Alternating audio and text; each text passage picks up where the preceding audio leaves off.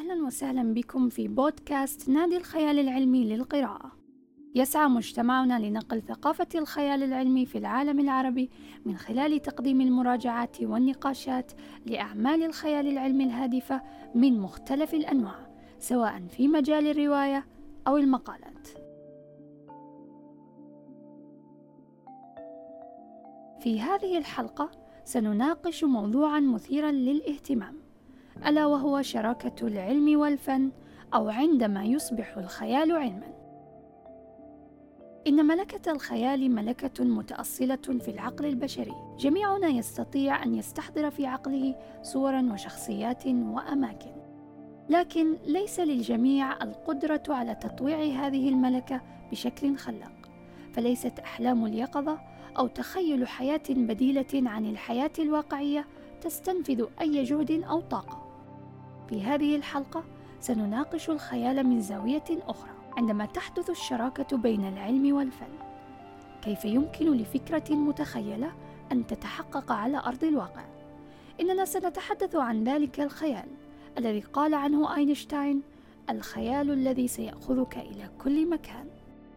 هناك مئات الآلاف من أعمال الخيال العلمي وكحال أي أدب فإنه يحتوي على ذلك النوع من الأفكار الأصيلة والممتعة وعلى ذلك النوع الرديء والركيك. لكننا سنتخطى الثاني لنتحدث عن الأول. ويمكن أن نضيف عليها كذلك المقالات العلمية التي كانت خيالية في أيامها وأثبتت اليوم تبصر كتابها. عندما نتفحص هذه الأعمال تقابلنا الكثير من العوالم والأفكار الغريبة. وغالبا ما تتناول هذه الأعمال ازمانا بعيدة في المستقبل. وبذلك فإن الكاتب يجب أن يمتلك رؤية قبل أن يصنع أحداث وشخصيات أو أن يقترح فكرة أو حلا لمشكلة ما. ولهذا السبب فإن الكاتب أو المؤلف يكون دارسا دقيقا لبيئته وللعناصر التقنية والتكنولوجية في عصره.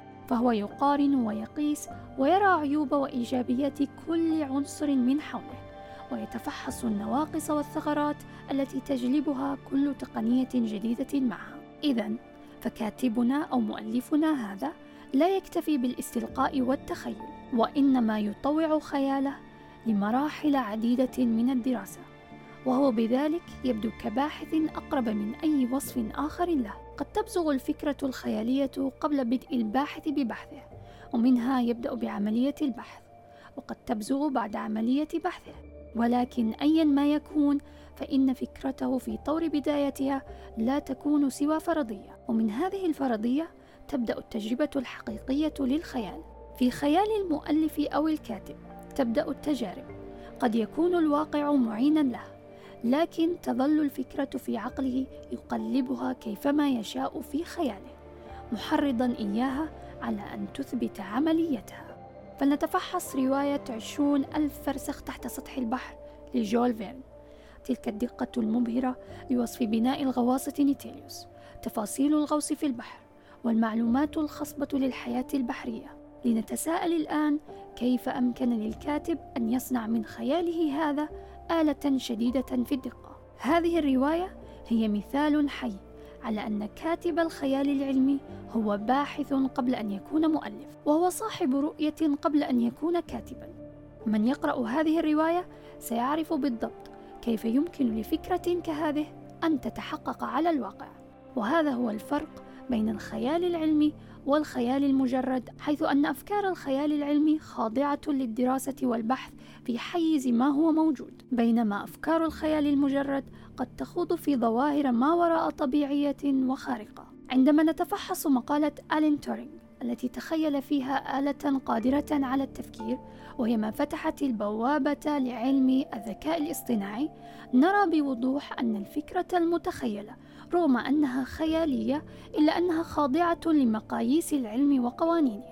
ولا يكتفي تورينغ بتخيل آلة مفكرة بل إنه يضع الحسابات التي قد تمكن الآلة من إمكانية كهذه فهل كان لألين تورينغ أن يستبصر مستقبل الذكاء الاصطناعي إن لم يدرس فكرته الخيالية دراسة الباحث؟ يمكننا أن نطلق على أفكار الخيال هذه حلولا مقترحة. أو تصورات مستبقة للأحداث. فكاتب الخيال العلمي أو كاتب المقالة العلمية الرؤيوية هو شخص يحاول استباق الأحداث وفقا لمعطيات ماثلة أمامه. لذلك يمكن الكثير من أفكار الخيال العلمي أن تتحقق على الواقع لأنها تقترح الإمكانيات المحتملة وهنا نجد فائدة تطويع الخيال وتمثله على الواقع. هذا الخيال بالضبط هو ما يشيد به العلماء والمفكرون. فهو الخيال الذي يدرس ويجرب ويختبر ليس في لحظات مؤقتة وإنما على فترات طويلة قد تمتد إلى سنوات.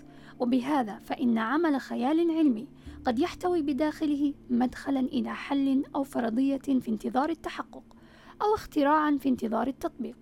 اقرأوا رواية خيال علمي من النوع الدقيق واقرأوا لعالم حالم يحاول صياغة رؤيته في مقالة. حتما ستجدون الكثير والكثير ليدرس ويناقش وربما يؤسس لبداية فجر علمي جديد. فعندما نتحدث عن أعمال الخيال العلمي فإننا لا نكتفي بمناقشة الخيال الفني وإنما ندمج العلم معه. ويا من معادلة عظيمة هذه التي تدمج ملكة الخيال بالعلم. فلا قدرة للعلم بالتقدم دون خيال وأي عالم سيصنع عندما يوضع الخيال تحت مجهر العالم.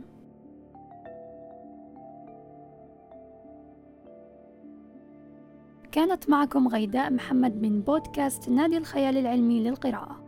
لا تنسوا أن تتركوا تعليقاتكم وآرائكم عن هذه الحلقة عن طريق متابعة حسابنا على تويتر أرب ساي فاي كما يمكنكم كذلك الاشتراك على بودكاست نادي الخيال العلمي لمزيد من الحلقات. شاكرة لكم حسن الاستماع وألقاكم في حلقة قادمة بإذن الله. إلى اللقاء.